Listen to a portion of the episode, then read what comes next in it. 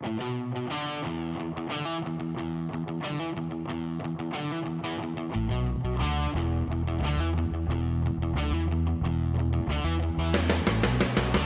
the Petersen Automotive Museum, this is Car Stories. My name is AJ. Today I am joined with racing legend Parnelli Jones. Parnelli Jones is a part of a documentary his family made called Godspeed, the story of Page Jones. It's a incredible, touching, and moving documentary about his son Page. You could check it out at godspeedpj.com. The movie is Godspeed, the story of Page Jones. Mr. Parnelli Jones, thank you so much for coming in today. Well, thank you. That's, Before we get into the documentary and your long career and your family, let's start back to the very beginning with you. What is your earliest automotive memory? probably when I was born, I guess. I came Yeah. home in the car. I don't know. Uh, I, uh, I when I I was into horses when when I turned 16 years old. I had sold my horse and bought a hot rod, and it was kind of a radical car and needed a lot of maintenance, so to speak. And I had a mechanic that uh, uh, was a friend of mine, and I used to wash parts in after school, and uh, he'd work on my car. And what made you want, what made you want to get that hot rod? Was it the idea is you wanted to eventually go racing? Well, I was fascinated by the uh, uh, 23 bucket T, and that's what it was. Because I had saw a race at uh, Ascot, Old Carrell Speedway, actually, and uh, and Troy Ruttman was the driver, and he's driving one of these T- 23 T bucket uh, hot rods, and he started in the back and won the race, and so it created a fondness for that kind of car. And how soon after you got that hot rod did you start to go racing? Well, uh, quite a while later, because uh, of course I was only 17 when I ran my first race, and that was at the same basic track, and they had an old B course, and uh, my cousin uh, had, had made a old jalopy, and because I was working in the shop on my own car, he thought I ought to help him, and so I, that gave me an, an opportunity to warm up the car and stuff like that that kind of opened the door, so to speak. Did you realize right away were you good at it? Did you pick it up naturally or was it something you really had to learn learn how to do? Well, I was fascinated with it, but I really had to learn. Uh, after wrecking my car week after week, I blew the engine up and didn't have enough money to fix it. And uh, guy told me he'd build an engine for my car if I'd just slow down and quit trying to win the race in the first corner. And then finally something clicked. But I had all this desire, no talent. So I was learning on the way up and uh, again, like I said, crashed my car a lot. What uh what were some of the races and some of the things you were doing on the way up? What what how do you get from, you know, being a uh, driving around in a racing an old jalopy and blowing engines to the Indy 500? Well, it doesn't come easy. I mean, obviously, I climbed the ladder. Once I realized that I had had some talent, well, actually, I didn't have any talent, but I'd earned my way, so to speak, and was able to keep my car out, out of trouble. I started winning races, and so uh, you, win enough races, you get invited into different divisions of racing, and I climbed that ladder, so to speak, to midget sprint cars.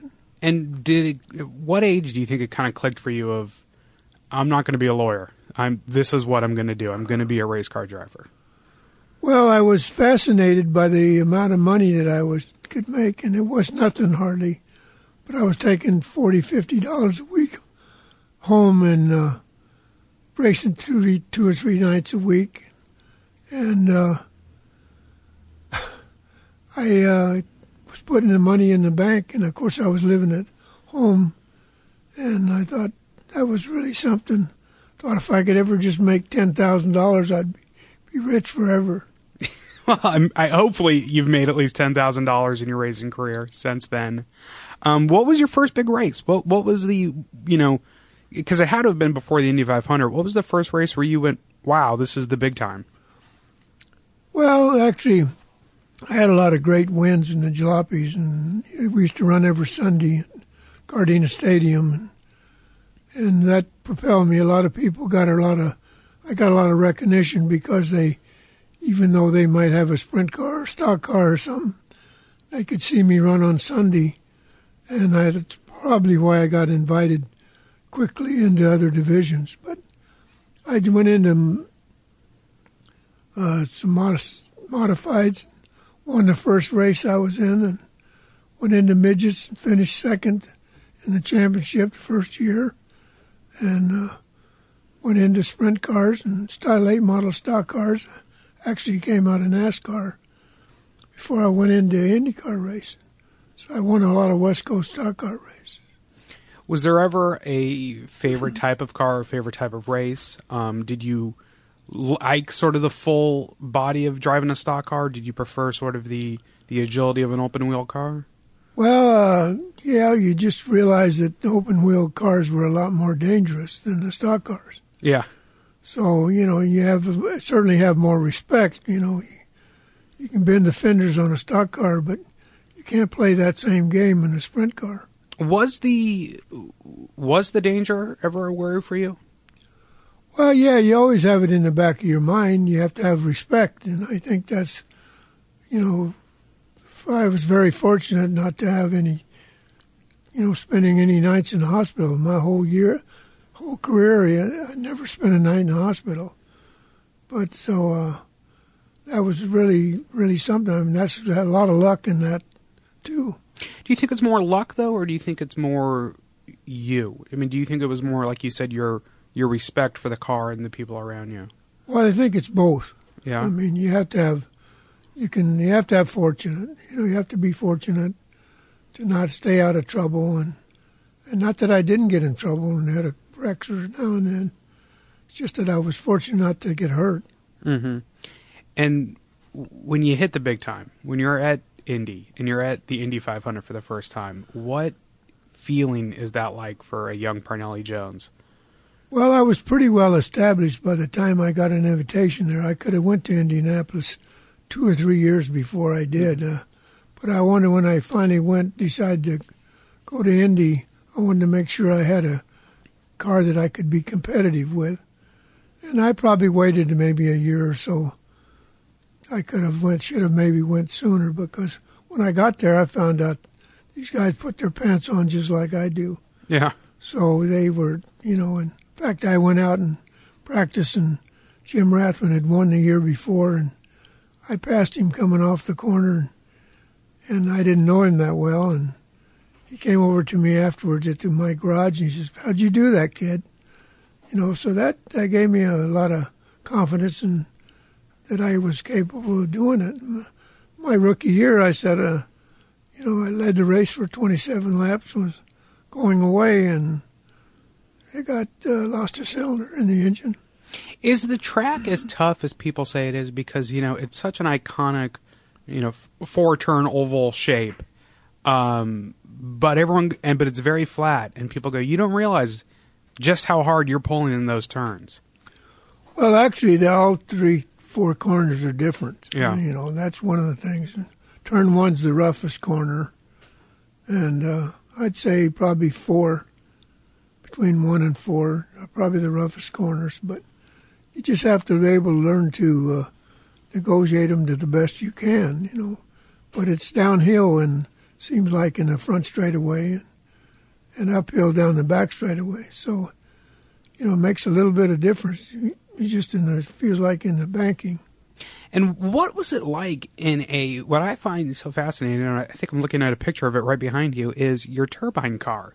You Yeah. you drove it in. Yeah. How did the idea of you racing this very experimental car come about? Well, I'd already, you know, fortunately had won, and I should have won two or three times more. But uh, anyway, Andy Granatelli, I, he wanted me to take a, uh, when I was doing tire tests, he wanted me to take a ride in the Novi, which I did and uh, ran faster than anybody had ever ran in it. And from that time on, he was hounding me week after week to drive for him. Of course, I wouldn't drive the Novi because it wasn't very reliable excuse me. Anyway, uh, so when he started to do the turbine, he had it just about finished, and he invited me to come over and see it. And when I did, I saw, you know, something that was probably not going to work very well. But it did. Hmm. It did. Well- it was a, it was a great car up until the last lap. Yeah, what happened was so I said, Well, I'm going to test my car over at Phoenix, bring it over there. I'll take a ride in it. So the more I drove it, the more I, I got interested in it and everything else. So now when I left there, I had very mixed emotions about whether I wanted to drive it or not because, uh, you know, I just didn't know if it was that going to be that good as it was. anyway, uh, so uh, I figured it, it was a financial thing, so I made a financial deal out of it. My Andy asking Andy for a lot of money to drive it, and he paid me. So I knew then that uh, I'd go back. I figured I could make the race with it, see how good it was, and actually it wasn't very good in qualifying, because in the seven years that I drove there, I started sixth, second row outside and that was my worst starting lot. And everybody thought I was sandbagging, but a lot of reason they did is the thing had a lot of torque.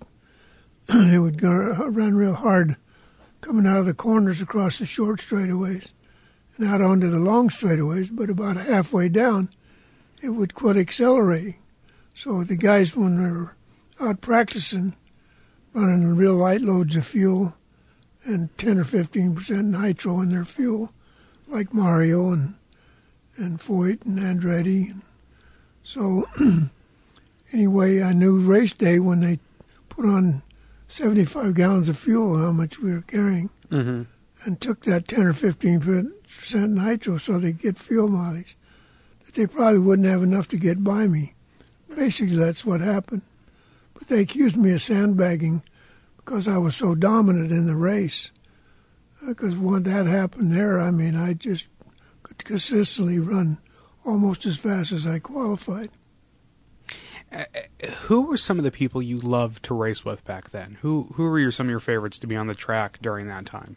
Well, most of my careers were, of course, against AJ and Foyt and Sachs and Branson and Hurtubise and a lot of other, you know, good Ray Roger McCluskey. And we had a lot of uh, a lot of good race drivers back then, and and then dangerous sport. But we ran, I ran midgets, sprint cars, stock cars, sports cars, Indy cars, all at the same time. And, and that's what I think I find fascinating. and maybe it's because you know Mario Andretti did a lot of that too. Did a little bit of everything, um, and maybe it was uh, racers of your era. You guys could just sit in anything. You know, you don't see an F one driver uh, really go to Baja or go to Na- a NASCAR driver. You know, sometimes they'll go to Indy, but it's they are, racers aren't as diverse as they were back then. Were you just sort of put strap me in, I'll go, no matter it doesn't matter what direction or what the if it's dirt or yeah. cement. Well, I'm the kind of guy that likes to see what's on the other side of the hill anyway. So Yeah. That probably played a part in it. But uh, you know, it's just uh, we, you know, we big races were the IndyCar races. You know, and they always seemed to land on Sunday, and then we had a lot of races on Saturday night and Friday night during the week. They have midget races and stuff like that. So there was a period there for a while that I did about 65 races a year.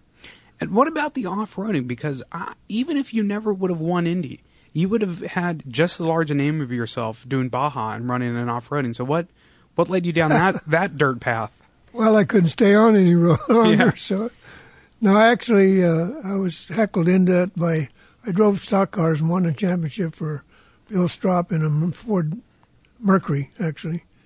And uh, anyway, uh, he uh, because I was driving for him, he says, "Why don't you come and do the Baja or the Mint 400 at that time?" And I said, uh, "Well, I don't think it's my bag, Bill. You know." And he said, "Well, you're probably not man enough to do it anyway." So that was like throwing a red flag. That's all it took. Yeah. So I got in and literally destroyed the car. Ran the thing until I blew the front tires off of it.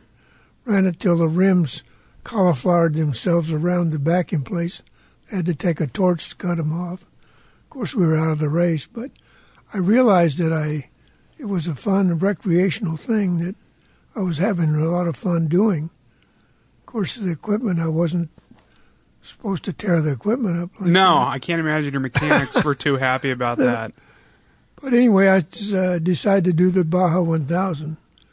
And I got about 250 miles down the course in the thousand and tore the front end out of that. And uh, so then Bill later had a prototype Bronco that he built. And I said, Bill, it was a two wheel drive. And I said, that's what I want for a race car. And he said, okay. And so we made a race car out of it, and I won the Baja 500 with it. And this is Big Oly. No, this was Oh. before Big Oly. Oh, okay. So once that happened, then I uh, knew exactly what I wanted, and that's when I built Big Oly.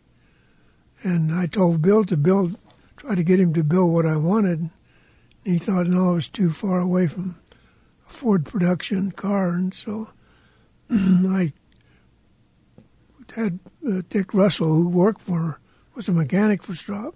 He said, I'll build it at home. So we started making drawings for lunch and on the car, and we built. He built had it just about three quarters of the way done. Bill Stroppe found out about it, got mad, made us bring it up, and we finished it there. And uh, anyway, the first year I was long gone in it, but another guy that was one of the guys I had to beat. I was about 250 miles down the course, and. Uh, he went driving by while I was in the pits.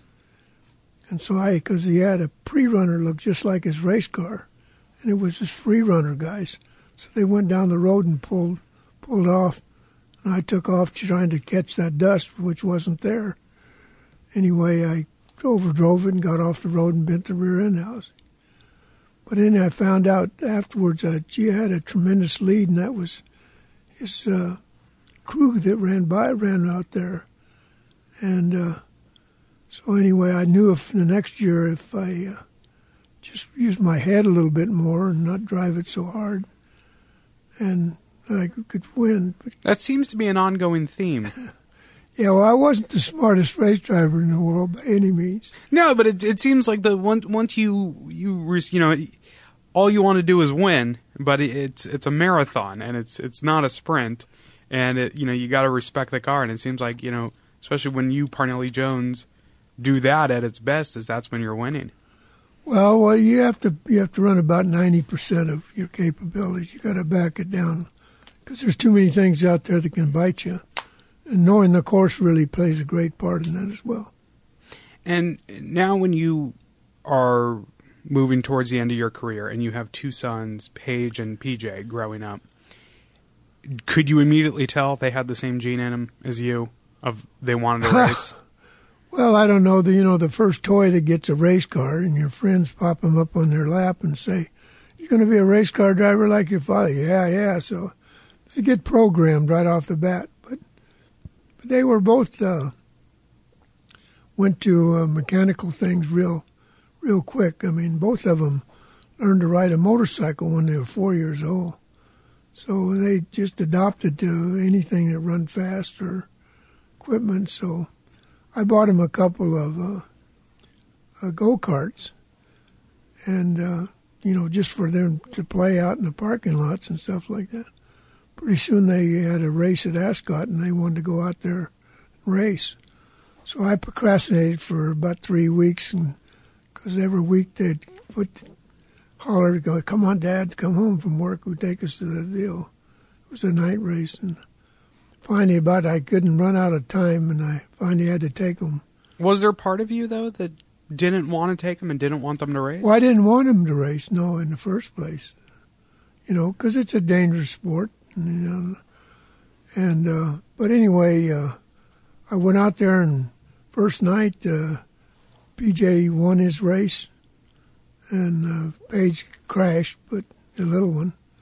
But uh, that started the whole thing, and then it was all over. Then they had to keep on doing it. and you know, I I unfortunately first learned about your son Page when I saw your documentary, uh, Godspeed: The Story of Page Jones, and what surprised me was is PJ and Page, but especially Page, was a phenom. I mean, was you saw this young, talented driver who was going to be. my, I mean, it's like seeing a young Michael Jordan coming up, or or a young Tiger Woods, and you know, uh, was robbed of that when he got unfortunately into an accident in sprint cars.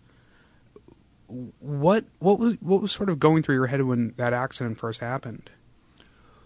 Well, actually, uh, you know, you're right. Page was really a comer. I mean, he won 18 out of 42 races the year before, and he was, you know, in all different kinds of cars, stock cars. He ran in, you know, in uh, open wheel cars and pavement and dirt and everything else. But what, when he got hurt, uh, you know, I, I thought, well, he just he's all right. You know, he's not that bad. Because accidents happen, and yeah, you are in a yeah, cage. You've got a yeah. helmet.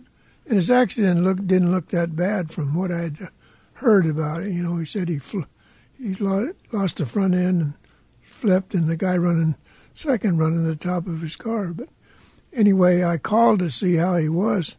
He was in the hospital at uh, in uh, Ohio, and I said, and the doctor told me, I said, I talked to the doctor, and the doctor says, I think you better get here, Joe.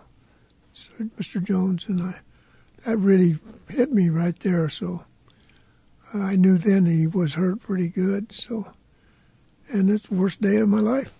And it's a call nobody wants to get, and yeah, and especially you know I think that's probably the transition of when you went from race car driver to race car driver back to father and son. Yeah.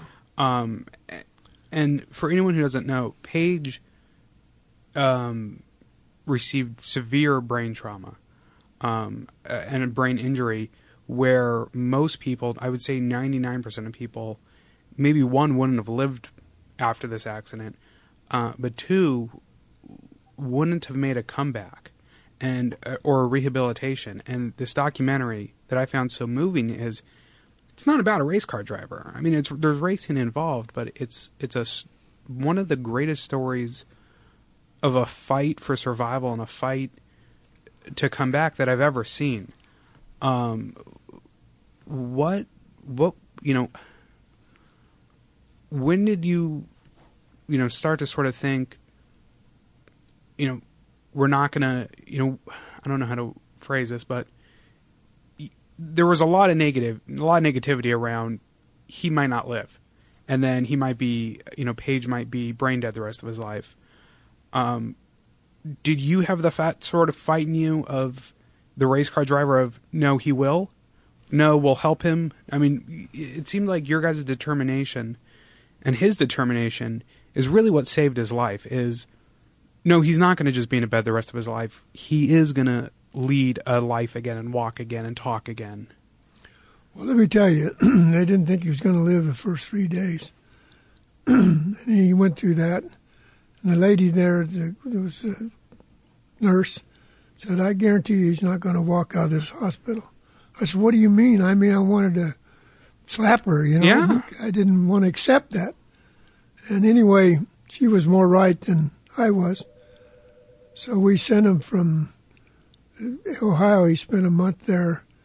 Then we sent him to California because it was the best place he could get the best treatment and they told us we are going to have to have 24 hour help for the rest of his life and all the handicap van and wheelchair and bathroom and service plate to stretch him and all that. I mean, and his quality of life was, if he did live, was going to be terrible. Yeah, it was going to be terrible. And Judy and I never accepted that. We just said that's there's a better way, and uh, so we just pushed and pushed, and I can remember week after week, you know, wishing that he, if he could just get that little bit better, just a little bit better. We never accepted that he wasn't. Judy and I never ever accepted that he was going to, this is where he's going to stop. And so we just pushed and pushed. And like I say, they don't they give you the worst scenarios, and Page came through it all really well. And that's the incredible story is it's it's still an ongoing battle, and this is over 20 years later. Um, it has taken Page to make this recovery, and I had the pleasure of meeting your son. Uh, you would never have known. I mean, if you talk to your son, you would never think here's someone who should have been a vegetable his whole life. He is one of the happiest, uh, effervescent people I, have ever met. But, it, you know, do you think it's that? Do you think it was what's in him that made him such a good race car driver? Is also the you know what gave him the fight to to rehabilitate himself. Well, you know, there's a lot of good race drivers out there. They're lacking a little bit of desire. One thing I can say about both my boys, myself, Judy as well, we don't lack any thing but desire and will to win. You know, it, it's that type of thing. You know, I think all of us have. In fact, we used to go on vacation. We'd all take our own car because we all I wanted to win. I mean, we all you know are leaders, so to speak. And uh, of course, we had a great friend in in Rich Sloan.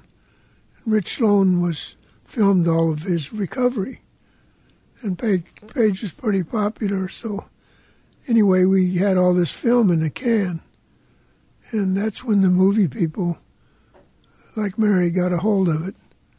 We went to lunch one day and she found out a story about Page. And so she did. She thought, well, we ought to do a film on this. So that's how it all came about. And, and it is, like I said, it, it's a documentary not just for someone who wants to see some race cars or, you know, just anyone who wants to see a good story of will and the fight for survival and determination, uh, you really should check out Godspeed, the story of Page Jones. We'll put the links up at carstories.com. Uh, and also, you can go to godspeedpj.com. Now that your son is, you know, he's happy, he's healthy, he has kids, and he's married, um, how do you sort of do you have a skewed view on the safety of racing now you know, because unfortunately, not as bad as you know when you were racing, but we're still dealing with deaths in racing. You know, with, recently with Justin Wilson in IndyCar and uh, Jules Bianchi in Formula One. Is there a part? I mean, are you? Do you have a, a more you know personal look at it, um, or do you still sort of think of this is what we're here to do? We're here to race, and unfortunately, this is a part of what we do. Well, racing's never been totally safe. Yeah, that's for sure. we know racing is dangerous. although I think today's races are a lot safer than they were in our day. You have, you know, the course safe soft walls, you know, on the tracks, and you have the Hans device, which helps their neck and stuff like that. But the two race, the two race drivers you mentioned, Wilson and the other gentleman in Formula One, both are kind of freak accidents. Yeah. And, uh, you know, when something flies off a car and hits you in the head, I mean, you know, it's pretty freakish, really. Because they, but, uh, I don't know, you, you know, we may try to do is make it as safe as we can. But it's certainly a lot safer today with the construction of the cars and everything than it used to be, so. I don't know where we go from here, but certainly we'll do everything in our powers to make it safer as we can. Knowing the dangers and knowing, you know, the life, you know, the historic life you had, the young Parnelli Jones with that T bucket roadster. Yeah. Would you still have traded your horse for the hot rod? Oh yeah, yeah. I I have had. I mean, if it wasn't for Page's accident, I've had a glorified career, so to speak. Yeah. And uh, that's the only setback I've had in life. And even then, it, it you know it's it's a few steps back, but it's miles forward. Um, because I think what you guys, the story you've been able to tell, um, really about how brain injuries affect so many people in the world, and you know, unlike cancer um, or some of these diseases, head injuries need even more attention sometimes and more funding and more acknowledgement. And I think this documentary is really going to bring light to that. So um, it, it's going to help so many people in so many ways. Everybody, go to carstories.com to get the links, uh, and you'll see the trailer for Godspeed, the story of Page Jones, or and check out uh, GodspeedPJ.com. Uh, Mr. Jones, thank you so much for take, letting me take up your time. Thank you.